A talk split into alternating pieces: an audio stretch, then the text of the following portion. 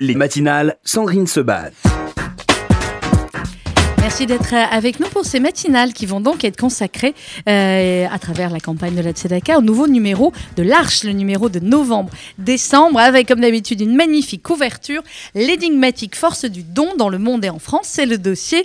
Euh, à chaque fois, je dis de ce mois, mais c'est deux mois finalement. Jonathan Sixou, bonjour. Bonjour Sandrine. Merci d'être avec nous, secrétaire de rédaction de l'Arche. Nous allons avoir également dans le courant de cette émission, euh, bon, ça fait longtemps qu'on l'a pas eu, hein, Paul-Henriette Lévy, donc au moins ça nous fera plaisir, la directrice de la Fondation de judaïsme français, également directrice de la rédaction euh, de l'Arche, et puis euh, d'autres invités euh, également qui vont nous rejoindre, Jonathan. Emmanuel Ada, que vous connaissez bien également, journaliste sur l'antenne de Cannes Israël, collaboratrice de l'Arche également, et qui signe dans, cette, dans ce dossier du numéro de novembre-décembre intitulé L'énigmatique force du don, une très belle euh, enquête sur le don en Israël. Et puis on la retrouve un peu plus loin dans, le journal également, puisqu'Emmanuel euh, signe un, beau papier sur euh, les accords d'Abraham. Elle revient sur cette avancée diplomatique mhm. majeure qui a marqué les, derniers mois du, du, mandat de Donald Trump. Alors l'énigmatique force du don dans le monde et en France. pourquoi ce titre, Jonathan? Il y a toujours des histoires pour, euh, derrière chaque titre euh, de presse, Sandrine. L'énigmatique force du don nous est venue en travaillant avec euh, Daniel Siboni, le psychanalyste et écrivain Daniel Siboni, qui signe également un, très beau papier dans ce dossier, Avoir le don de l'être, c'est le titre de, son article. Et Daniel Siboni nous avait parlé de la force du don et de l'énigmatique force du don. Mhm. Et ça nous a tellement plu, eh bien que vous l'avez, nous l'avons gardé. Et vous l'avez drôlement bien fait. Alors le dossier, on aurait pu se dire pour coordonner euh, et ouvrir le dossier finalement sur le don, il y avait évidemment des dizaines et des dizaines de dons possibles. Enfin, vous voyez de dons, j'ai dit, de noms pour le don. Pourquoi Philippe Trétiac Philippe Trétiac, parce que nous l'aimons tous beaucoup voilà, à, l'Arche, euh, Philippe. Et Attention, il écoute de l'autre côté, il est là déjà. Ah non, mais je ne dirais que du bien de mais Philippe. Mais moi aussi. Bonjour Philippe. Bonjour Philippe. Bonjour. Bonjour. non, mais Philippe, pourquoi est-ce qu'on vous aime comme ça? On n'a jamais vraiment résolu cette question ça pourra faire l'objet d'un prochain dossier. Exactement. Oui, oui, absolument. Je pense que ça, devrait être le dossier prochain. Et donc, euh, pour répondre à votre question, après on laisse la parole à Philippe Trétiac, bien sûr, Sandrine, mais parce que Philippe est un grand journaliste, brillant journaliste, et c'est euh, un grand journaliste qui se double d'un grand baroudeur. Et on a donc euh, choisi d'ouvrir ce dossier avec ce bel article signé par Philippe Trétiac, puisque c'est une sorte de tour du monde du don, et pas forcément le don tel que nous, nous le concevons ici, sous nos latitudes et en France en, particulier.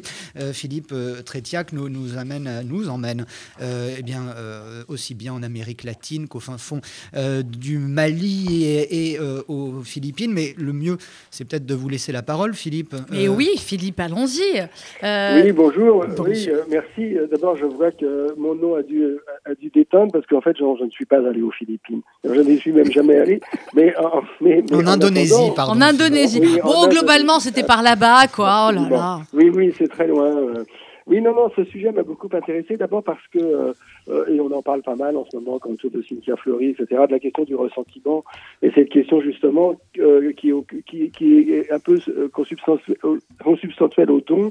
C'est-à-dire, à partir du moment où on, on donne quelque chose, on est face à quelqu'un qui reçoit, et cette personne qui reçoit, elle n'est pas toujours dans la bonne situation parce qu'elle se retrouve parfois obligée au, double sens du terme, elle se retrouve obligée de rendre et elle ne le peut pas, et, et, et ça l'entraîne dans des, dans, des, dans des mouvements presque d'opposition de, et de haine envers celui qui est son bienfaiteur. Mhm. Et ça, c'est très complexe. Et, et, en fait, ce qui s'est passé, c'est que j'ai, à partir de cette idée, et puis à partir aussi de cette idée euh, euh, euh très connue au Japon, qu'on appelle le giri, où, où des gens euh, euh, finalement, par, par, par cadeaux successifs, mettre l'autre dans une situation d'extrême précarité parce qu'il ne peut plus rendre ce qu'on lui donne, euh, cette situation finalement m'a intrigué. C'est-à-dire, ce qui m'intéressait, c'était de voir comment, dans mon expérience autour du monde, j'avais été confronté moi aussi à des situations où j'avais donné, où j'avais reçu dans des situations qui étaient parfois paradoxales. Alors, j'ai fait un tour comme ça, j'ai réfléchi à, quelques histoires qui m'étaient arrivées. Et entre autres, j'en ai, j'en raconte quelques-unes justement dans cet article. Entre autres, par exemple, euh, il s'est trouvé que j'ai fait pas mal de reportages avec un, très bon ami à moi, photographe, s'appelle Guillaume Herbeau. Et entre autres, on est parti par exemple en Albanie. Et en Albanie, je suis allé voir ces fameuses familles euh, qui sont victimes euh, du canon, c'est-à-dire cette, cette vendetta d'honneur qui fait que de génération en génération, se reproduisent dans des familles des, des assassinats euh, dont on ne sait plus très bien la cause. Et c'est pas seulement parce qu'une famille, dans une famille, on a tué quelqu'un d'une autre famille, mais c'est que la première famille a tué quelqu'un de la deuxième, qui elle-même a tué quelqu'un dans la troisième, qui elle-même a peut-être tué dans la première. Enfin, au bout d'un moment, il y a un, un, épouvantable et les gens ne peuvent plus sortir de chez eux. J'ai vu des adolescents qui, à 15 ans, n'étaient jamais sortis de leur maison parce qu'ils avaient peur, s'ils mettaient un pied dans la, dehors, d'être assassinés. Et pour rencontrer ces gens, on a rencontré une, une institutrice qui euh, prenait sur elle d'aller leur donner des cours. Et pour leur donner des cours, donc ça c'était, disons que c'était le don, son don à elle, c'était celui-là. Elle allait les voir et elle leur donnait des cours euh, euh, contre rien. Mais pour aller les voir, pour, pour, pour être accepté dans ces familles où les gens sont euh, bardés d'armes, se méfient, euh, vivent dans des, dans des montagnes perdues, etc., euh, nous avons nous-mêmes acheté tout un ensemble euh, de ce qu'on appellerait aujourd'hui vraiment les, les, les, produits de première nécessité, mm -hmm. ce, qu'on a le droit d'acheter tous les jours malgré le confinement. Essentiel. Et donc on a acheté savon, bougies, euh, PQ, huile, sel, etc. Et, et munis de notre carton, on est monté dans la montagne, on s'est fait des retirer dessus, mais ça c'est tout un d'histoire. Oui, et, et, et, on offrait donc ce, ce carton. Et, et c'était notre don qui nous permettait d'entrer comme ça dans, ces, dans, dans, dans, des situations extrêmement douloureuses. Il y a une autre histoire que je raconte et qui m'avait beaucoup marqué, c'était au Mali où oui. j'étais allé voir le... C'était au Niger plutôt, j'étais, allé suivre ce qu'on appelle le guéréol, qui est la danse des Peuls, qui est une danse euh, traditionnelle qui, se, qui, se, qui, s'accomplit chaque année. Et quand je suis arrivé là, au milieu du désert, où, entre les Touaregs et les, et Peuls, j'ai senti qu'au bout d'un moment, il y avait un problème et je ne comprenais pas lequel. Et on est venu me dire qu'il fallait que je donne quelque chose aux, aux Peuls, mais je ne savais pas quoi. Et, et quand je suis allé voir le chef des Peuls, en fait, je crois que je lui ai remis, je me souviens plus très bien, mais je crois que c'était simplement une pièce. Oui, vous dites une petite pièce. Ouais. Très peu d'argent, une somme extrêmement faible. Et ça a suffi. Et je crois que c'est la seule fois de ma vie où j'ai été confronté véritablement à un don symbolique. C'est-à-dire que véritablement, euh, ce n'est pas du tout la valeur financière de ce que je donnais. Aujourd'hui, on aurait l'impression que n'importe quel occidental se retrouvant au cœur du désert devrait euh, évidemment donner de l'argent, des dollars, serait comme ça euh, la, la, la, la, vache sacrée qu'on viendrait pomper comme ça. Là, non, là, c'était vraiment un geste symbolique. Et dès que j'ai donné cette petite pièce, immédiatement, le chef d'épaule m'a emporté, m'a pris ouais. dans la main. Il y a une photo d'ailleurs dans, dans l'article. Mais oui, alors il y a, il y a des oui. très belles photos dans, dans l'article, Philippe Trétiac, et c'est écrit à la Trétiac. Hein. Je, je, lis juste un petit passage quand vous parliez de, euh, de l'Albanie. Le professeur fit court pendant que nous évitions de boire la gnôle frelatée de notre hôte. Un père de famille reclus et colérique, songeant que s'il lui prenait l'idée de nous découper à la hache et de nous ensevelir dans son jardin, on mettrait un certain temps à nous retrouver. Bon, ça ne s'est pas passé comme ça, fort heureusement, hein. euh, mais oui. vous risquez votre vie, Philippe Trétiac, pour certains articles quand même. Là, hein. il faut euh, il faut bien le dire. C'est quoi pour vous la plus belle manière finalement de, euh, de donner à travers toutes les, euh, tous les pays que vous avez visités, ce que vous avez raconté dans cet article et peut-être ce que vous n'avez pas raconté? Écoutez, bah, alors là, je dirais une chose extrêmement simple. C'est toujours formidable quand on revient d'un voyage avec une chose, une phrase, une, une, chanson. ce qui est extraordinaire dans le, dans le travail de reporter, je trouve, c'est que parfois, soudain, au milieu, au hasard d'une discussion, surgit une phrase qui vient vous percuter et que vous n'oubliez jamais. Mmh. Euh, et ça, euh, je dois dire que ça a été au cœur même. J'ai écrit il y a quelques années un livre d'édition de l'Olivier qui s'appelait De notre envoyé spécial. Et c'était une, une phrase que m'avait dit un, un, un, Roumain qui m'avait dit un jour euh, J'ai eu de la chance. Euh, au milieu d'une discussion comme ça, et il m'avait fait comprendre que sa chance à lui, ça avait été alors que son père avait été arrêté et condamné à 20 ans de prison. Il y avait eu un procès, il était allé à Bucarest, et sa chance à lui, c'est que pendant ce procès, il avait vu son père. C'était la seule chose qu'il avait eue de son père, il l'avait vu, et c'était sa chance. Et, ça m'avait tellement bouleversé euh, que des années plus tard, j'en ai fait un livre. Et je dirais que c'est ça, pour moi, le plus grand don, c'est quand quelqu'un vous dit quelque chose d'une telle force que euh, bah, vous n'êtes plus le même après. Quoi. Voilà. Eh bien voilà. Et puis évidemment, Jonathan, on retrouve à la fin de l'Arche ce que je lis en premier. Je le dis, hein, euh, voilà, quand j'ouvre l'Arche. Le bloc-notes. Le bloc-notes de Philippe Trétiac et Pierre Antilogus. Et moi, je voudrais savoir, Philippe Trétiac, euh, depuis les années que vous écrivez, euh, que vous avez écrit, après arrêté, après repris ce bloc-notes, comment vous arrivez aussi bien à décrire ce qui peut se passer dans cette maison en y étant finalement aussi peu? Ça fait beaucoup rire, Jonathan, mais c'est très simple, c'est simplement en, imaginant le pire et on est toujours un peu en dessous. Oui, exactement. Ah, mais vous souvent, parfois en dessous. Non, là, ce que j'ai beaucoup aimé, voilà, je voulais dire, les, revenus publicitaires déjà bien bas ont chuté lourdement. Seuls les cachous Benamou, c'est plus chou quand c'est mou, nous confient encore leurs réclames, mais ils ne sont commercialisés, comme on le sait, qu'en région Centre-Marne, ce qui fait peu de pépettes. Je lance donc un appel aujourd'hui, c'est les cachous Benamou. Nous écoutent. Et nous écoutent, s'ils existent, on leur fait 50% sur les prochaines pubs d'office, quoi. Voilà.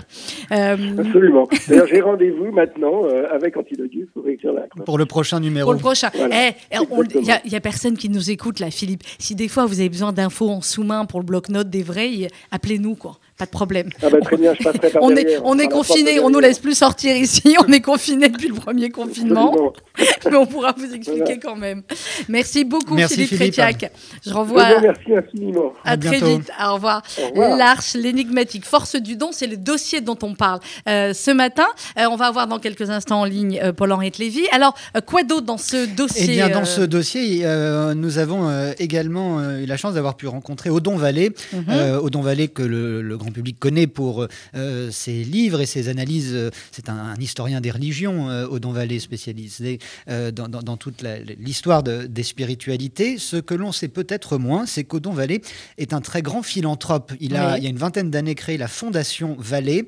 Et euh, ce n'est pas une expression, il a donné 100% de son patrimoine pour cette fondation qui euh, distribue des milliers de bourses d'études par an, principalement au Bénin et au Vietnam, mais aussi euh, en France. Et Odon Vallée, à ce titre, a reçu la médaille de l'altruisme du journal Capital, le prix BNP, notamment pour la philanthropie individuelle. Et il nous accorde donc cet entretien pour nous livrer sa vision du don. Le don, c'est aussi, et le pouvoir du don, c'est aussi bien sûr euh, euh, ben, l'anthropologue Marcel Mauss qui l'a en quelque sorte conceptualisé. Et c'est Perrine Simon Naoum euh, qui nous en parle comme elle le fait si bien dans, dans, le détail. Elle revient sur ce sociologue et sur l'œuvre de, de, ce sociologue qui continue aujourd'hui d'alimenter et d'inspirer de, de nombreuses démarches. Et puis, également euh, Perrine euh, qui s'est entretenue avec le professeur René Friedman. Mais oui, alors lui c'est d'autres dons, mais c'est finalement des dons, c'est le don de la vie. Hein. C'est le père du bébé éprouvette en France, c'est le premier, premier bébé éprouvette euh, chez nous. Et donc là c'est un autre versant, si je puis dire, du don, une autre vision mhm. du don, à savoir le don de la vie. Alors, euh, avec tout au long de ce dossier, vous avez signalé euh, au Don Vallée, Daniel Sibonnier aussi, avec avoir le don euh, de lettres. on retrouve également une grande interview faite par Paul-Henri Lévy, qu'on va avoir dans quelques instants, de Marc Ladré de la Charrière, qui est un collectionneur, bienfaiteur notamment du musée du Louvre et du musée de Jacques Chirac, qui est Branly. et c'est aussi un grand entrepreneur et qui, qui se fait rare hein, dans les médias. Hein. Alors, c'est exceptionnel qu'il accorde une longue interview interview euh, dans la presse. C'est à l'Arche qu'il a choisi euh, de, s'adresser pour nous euh, exposer sa vision de la philanthropie et, également un combat que peu de gens peuvent savoir en, entendant son nom. Eh bien, c'est que Marc Ladré de la Charrière également a créé plusieurs associations et fondations, notamment la fondation Agir contre l'exclusion, puisque l'un de ses grands combats, un grand défi dans, mhm. sa vie d'entrepreneur, c'est aussi de lutter contre les fractures sociales Marc Ladré de la Charrière, c'est euh, aussi donc un très grand mécène. Vous évoquiez le Louvre et le musée euh, du Quai Branly.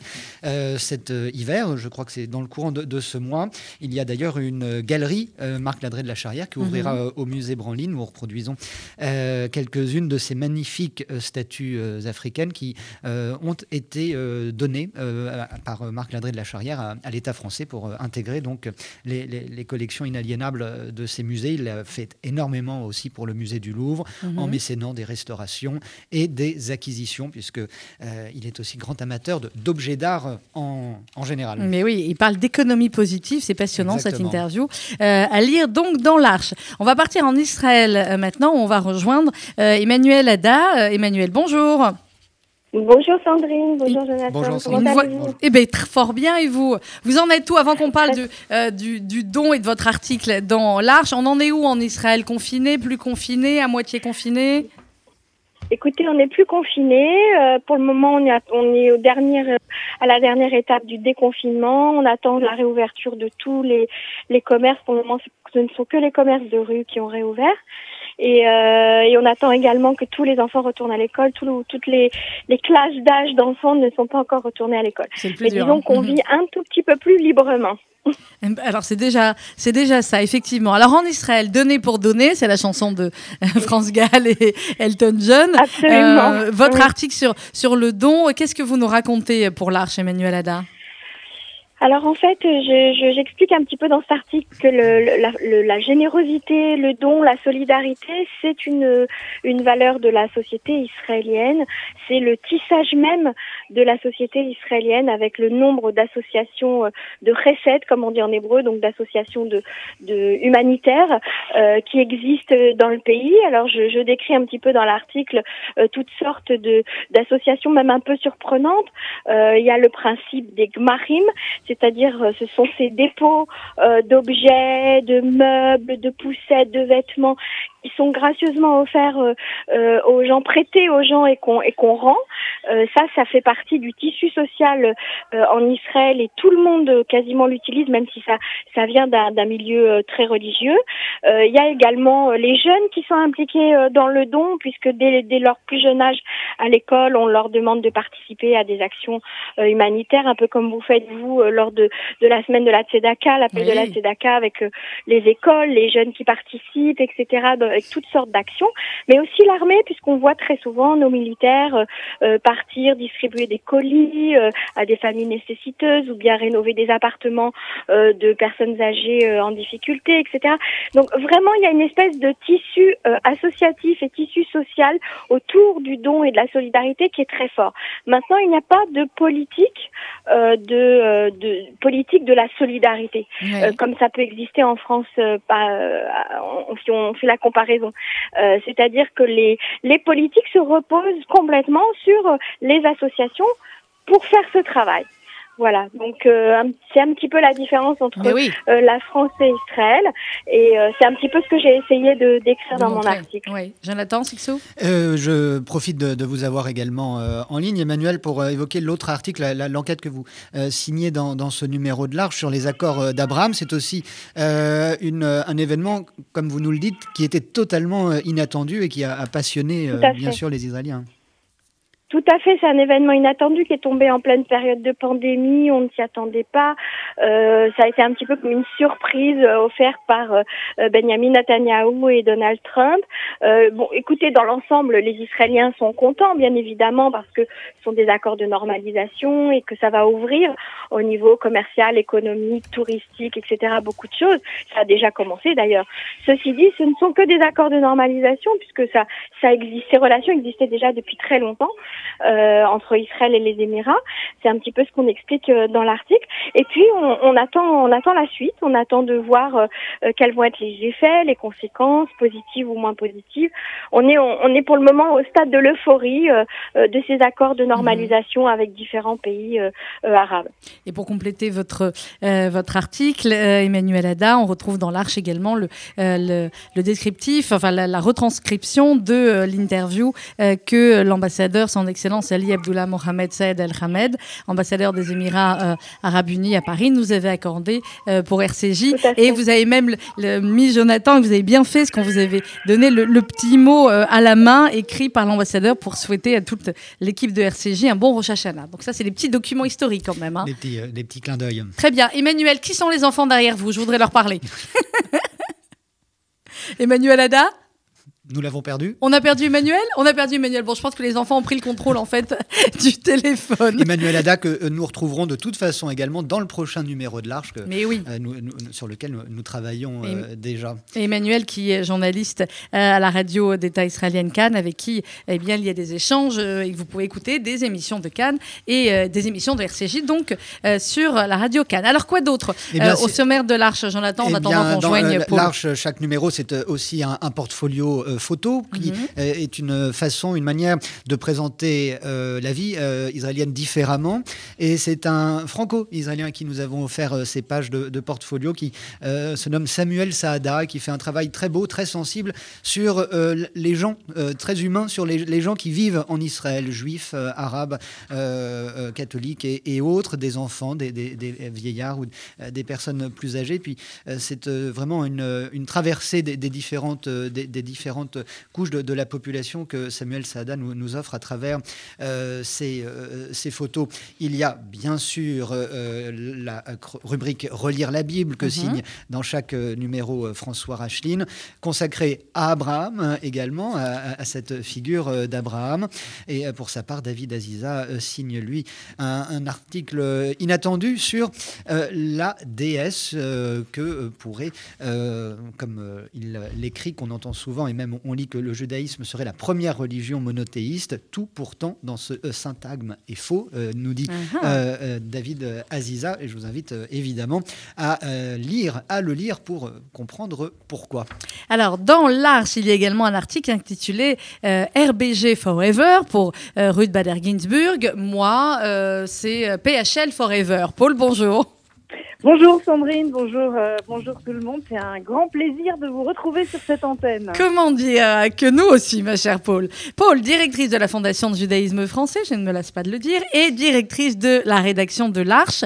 On a déjà évoqué, euh, Paul, dans la première partie de l'émission avec euh, Philippe Trétiac, le dossier, ces articles formidables. On a vu également avec Emmanuel Ada le don en Israël. On a parlé de votre interview de Marc Ladré de, de La Charrière. Qu'est-ce qui vous semble important à vous aussi dans ce, dans ce numéro de l'Arche avec ce titre L'énigmatique force du don et avec donc, et eh bien dans, euh, dans le cadre de cette grande campagne de la Tzedaka, apporter, comme toujours dans l'Arche, du sens, du contenu et une autre vision, une vision plus large en fait du don.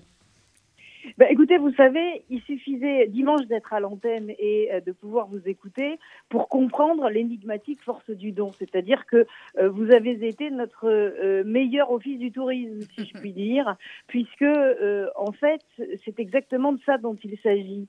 Quand on donne, quand on a envie de donner, on participe à un élan, on participe à un engagement et on participe à une véritable action, c'est-à-dire qu'on fait partie de quelque chose. Soudainement, on n'est plus un petit soldat assis sur son canapé parce qu'on est confiné, mais on devient l'acteur de quelque chose, l'acteur d'un monde nouveau. On ne subit plus, on agit. Et c'est ça, l'énigmatique force du don, c'est de passer de spectateurs à, véritable, euh, à véritable acteur. Et c'est ça qu'on a essayé de faire passer parce que le don, ça existe depuis la nuit des temps, ça existe depuis le premier jour. Quand votre mère vous met au monde, c'est déjà un don, elle vous mmh. fait le don de la vie. Et après, on n'arrête pas.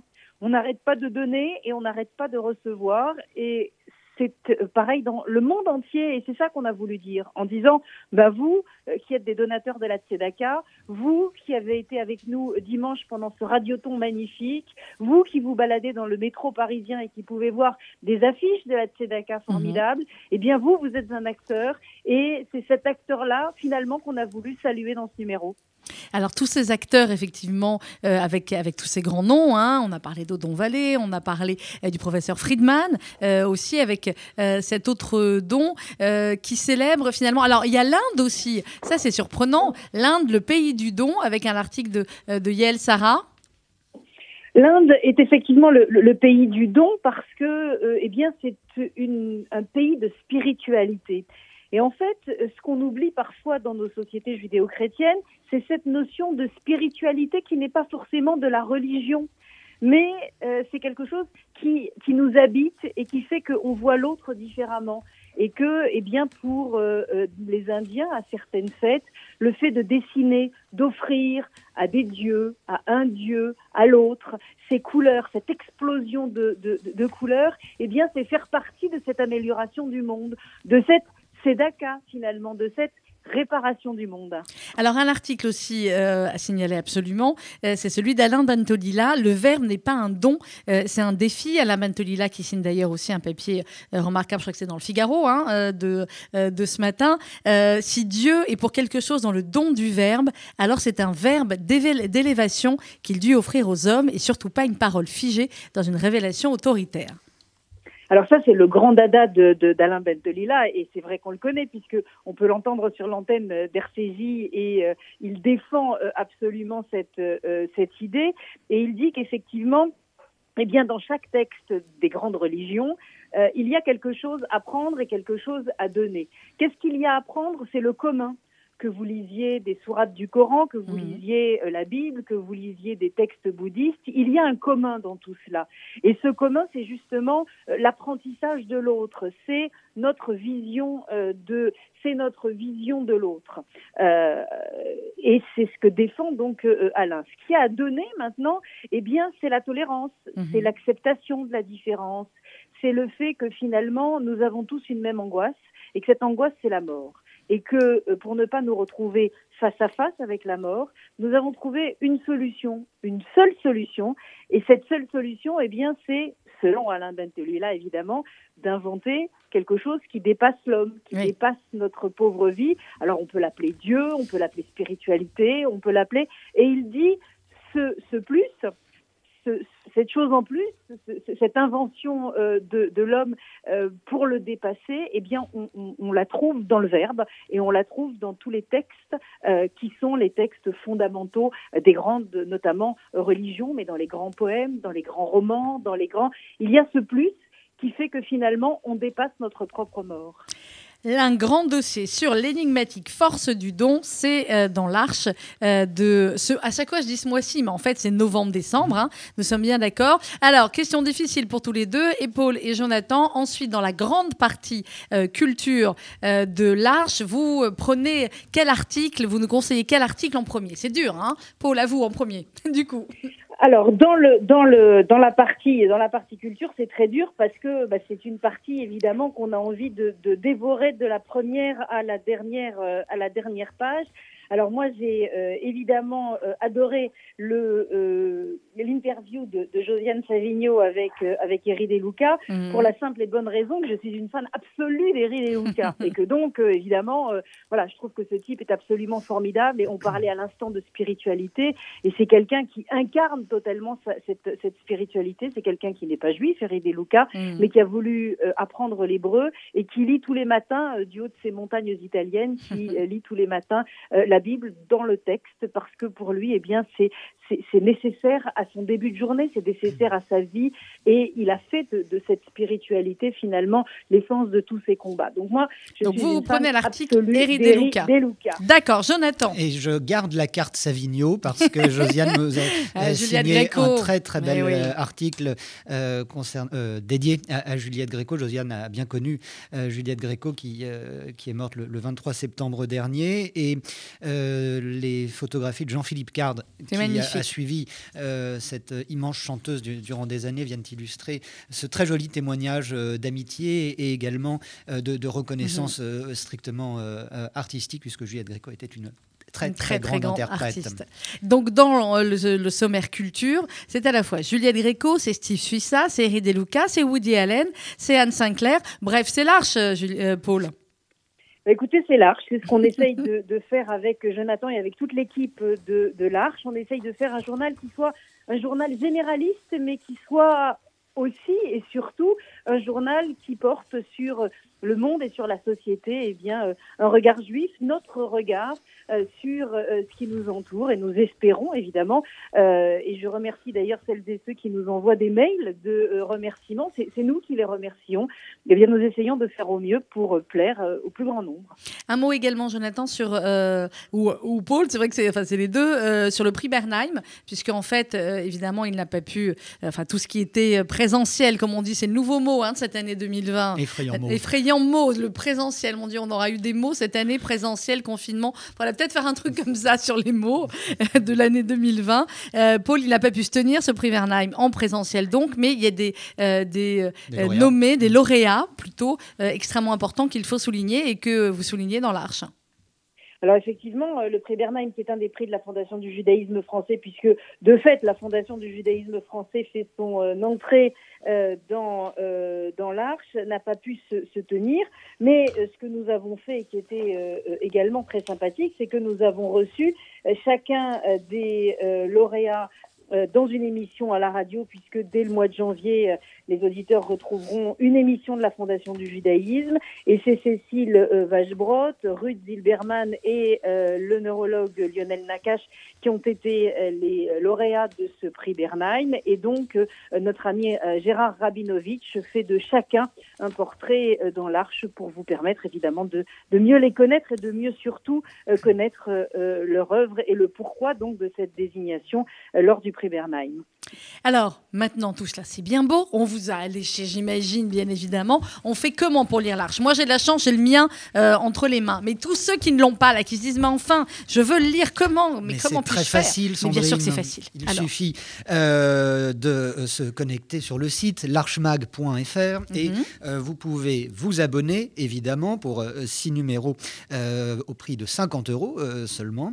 Et vous pouvez également trouver les points de vente sur notre site l'archemag.fr, tous les kiosques où euh, l'arche euh, est euh, distribuée. Il y a aussi et également, bien sûr, eh bien, notre adresse postale pour nous envoyer votre chèque de 50 euros à l'ordre de l'arche. 50 euros, c'est pour l'année C'est pas possible. Enfin, allez-y, Pour une année de 12 mois. Je, une année de 12 mois, vous avez raison. Et vous pouvez donc adresser votre chèque de 50 euros à l'Arche au 39 rue Broca dans le 5e à Paris. Il y a également un mail abonnement abonnement au singulier l'archemag.fr. Je voulais aussi signaler, euh, si on a encore une minute, Vous avez encore une, une nouvelle rubrique, parce que l'Arche consacre euh, de, beaucoup de pages et nous souhaitons euh, accorder davantage de place encore à la littérature, aux mhm. sorties littéraires en, en, tout genre, dans différents domaines. Le numéro que vous avez entre les mains de novembre-décembre consacre une nouvelle rubrique au livre que nous avons intitulé Livre VO pour version originale, parce qu'on était, on est parti du, du constat que beaucoup de très bons livres étaient publiés, notamment dans les pays anglo-saxons, et qu'il n'était pas traduit en français. Heureusement, Laurent Neumann est ah là, il les lit pour nous et désormais il euh, les chronique dans chaque numéro. Eh bien voilà, on a tout. Paul, encore un petit mot de conclusion de la directrice de la rédaction de l'Arche? Lisez l'Arche. Mais ça, c'est clair. Lisez l'Arche, achetez-le, abonnez-vous 50 euros euh, seulement pour simplement ce numéro-là, que j'ai moi déjà, je crois, depuis une dizaine, une quinzaine de jours. Je crois que j'en suis même pas à la moitié parce que c'est tellement dense, il y a tellement de choses à lire, à relire, à partager que euh, vraiment, voilà. Et puis, euh, lisez-le en famille, tout le monde y trouvera son compte. Merci beaucoup, Paul. On vous embrasse. On vous embrasse, je vous embrasse et j'embrasse évidemment tous les, tous les, toutes les auditrices et tous les, les, auditeurs. Et puis je vous dis bah, à très très très bientôt. Dites-le nous, attendez, vous êtes obligé de nous dire quelque chose que vous disiez avant tous les matins à 8h sur cette antenne. Je sais que ça manque à certains. Euh, on se souhaite quoi là? Alors on se souhaite une belle, une bonne et une très douce année 2021. En même temps, pour qu'elle soit moins bonne que la 2020, objectivement, il va falloir qu'on fasse des efforts. Il va y avoir du boulot, va y avoir du boulot, clairement, mais voilà. Merci Paul, à tout à l'heure. en vrai, à tout à l'heure. Au revoir. Euh, merci Jonathan. On rappelle donc, vous allez sur le site internet, vous vous abonnez à l'archmag.fr. Merci Jonathan. Merci Sandrine. Euh, l'énigmatique force du don. On continue nous dans quelques instants à parler de dons, euh, notamment avec un jour un parrain. Ce sera Michel Boujna qui sera avec nous et qui vous parlera d'une des associations de la campagne. Et puis la chronique littéraire et solidaire de Josiane Savigno dans un instant. Pour l'heure, c'est France Gall, Elton John avec Donner pour donner sur RCJ.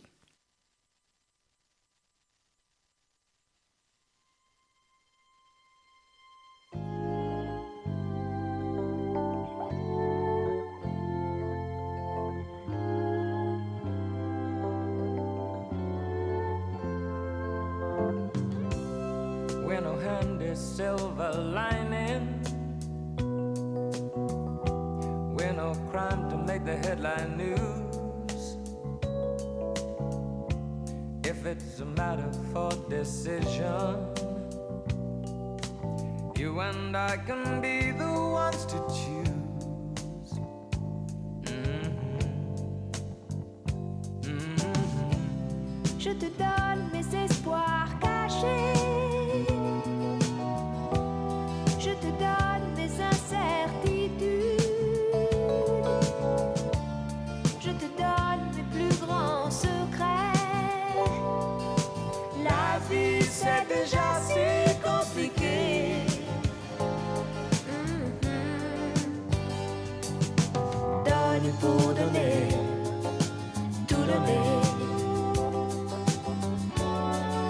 Seule façon d'aimer.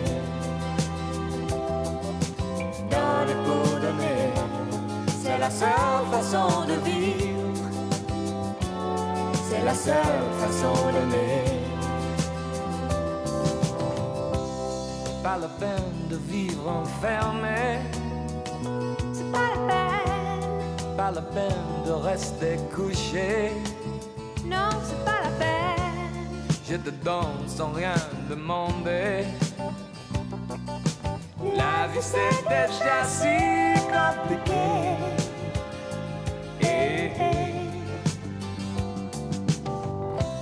Je te donne mes sourires, mon cœur. Je te donne ma force, ma douceur. Je te donne mes secrets fragiles. C'est déjà si difficile.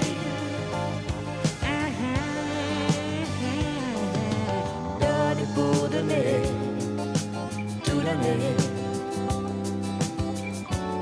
C'est la seule façon d'aimer. Donner pour donner, c'est la seule façon de vivre. C'est la seule façon d'aimer.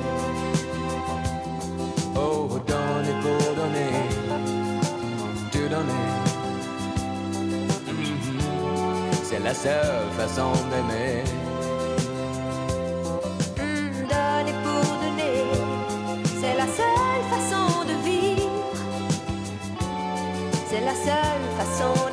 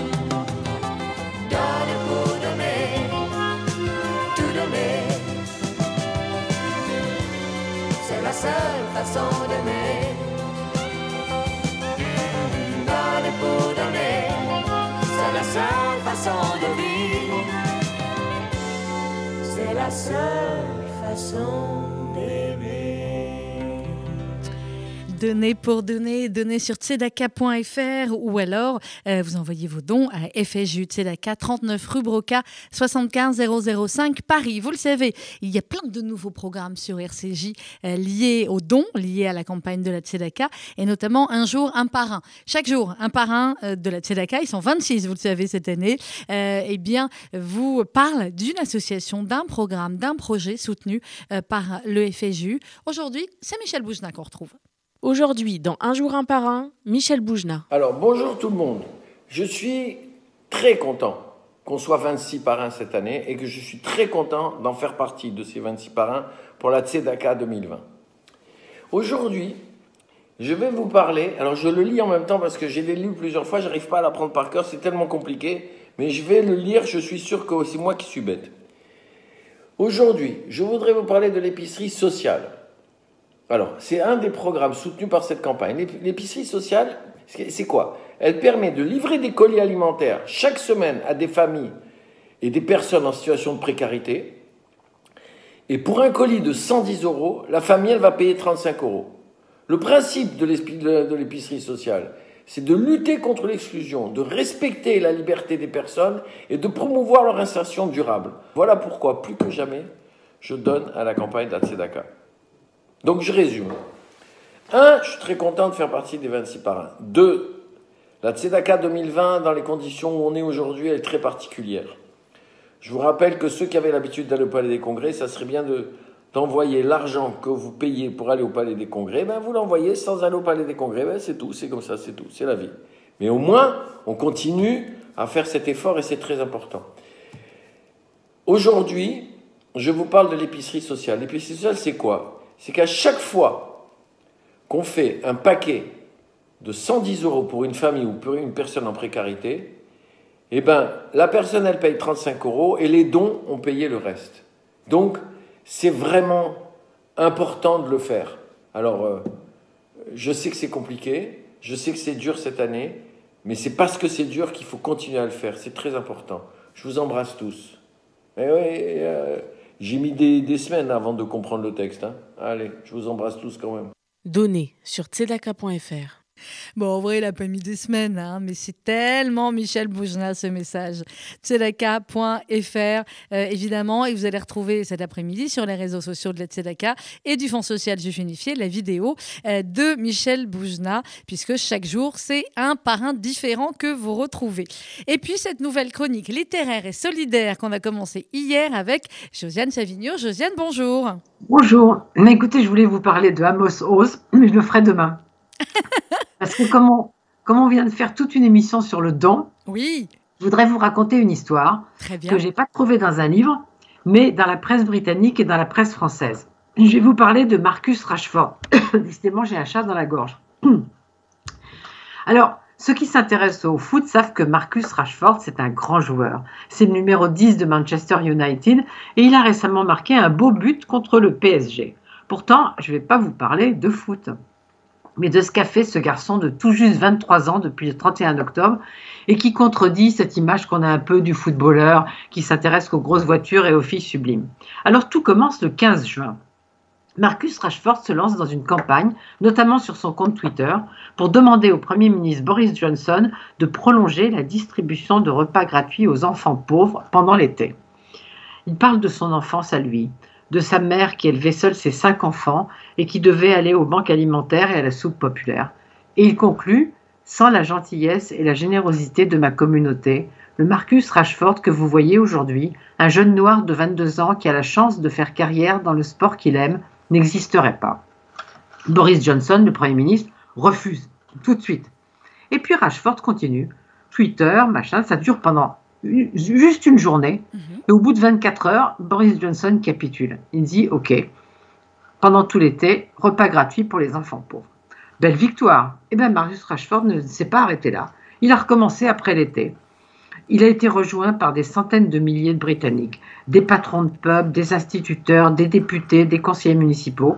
Le 15 octobre, il a lancé une pétition il a fait valoir que dans certains quartiers londoniens, écoutez ça, 40% des enfants vivent sous le seuil de pauvreté. Et que la situation ayant empiré avec le Covid, il faut continuer la distribution des repas gratuits.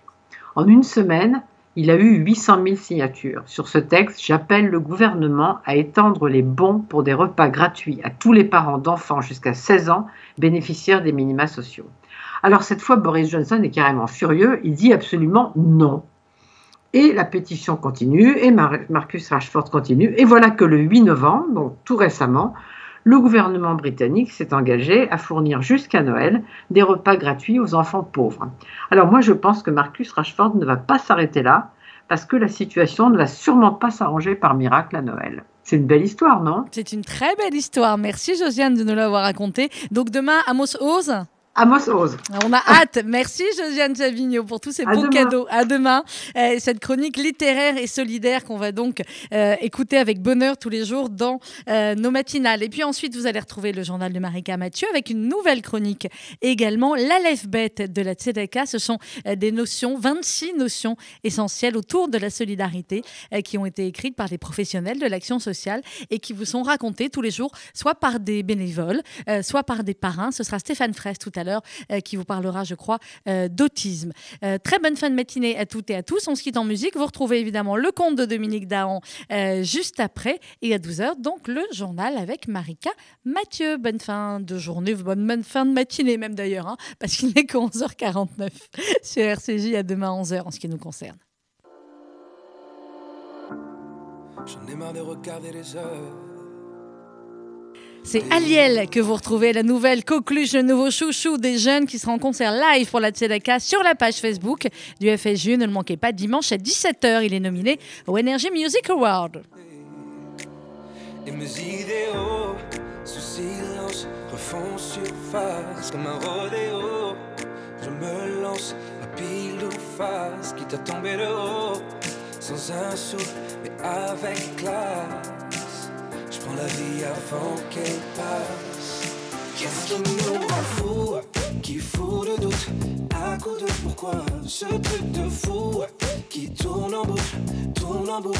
Mais qu'est-ce qui nous rend fou Qui fout le doute Quand le cœur parle Ce truc en nous. Faut qu'on l'écoute Avant qu'il soit trop tard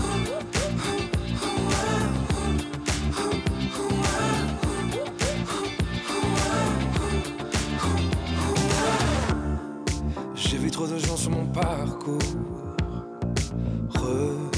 renoncer. Pas pour moi les sorties de secours annoncées.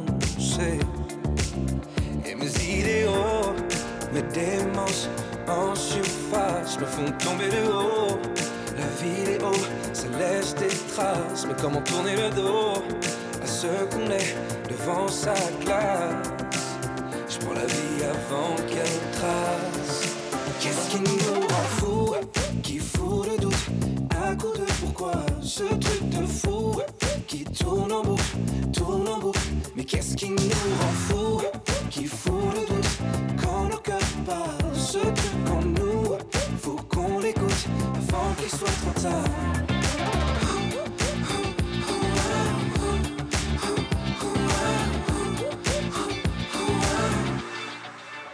qui nous rend fous, qui fait qu'on passe à côté de ça. Ce truc en nous qui tourne en boucle, tourne en boucle. Mais qu'est-ce qui nous rend fous, qui fout le doute à coup de pourquoi? Ce truc de fou qui tourne en boucle, tourne en boucle. Qu'est-ce qui nous rend fous, qui fout le doute à coup de pourquoi? Ce truc de fou qui tourne en boucle, tourne en boucle. Qu'est-ce qui nous rend fous? Qui fout le doute quand le cœur parle. Ce truc en nous, faut qu'on l'écoute avant qu'il soit trop tard.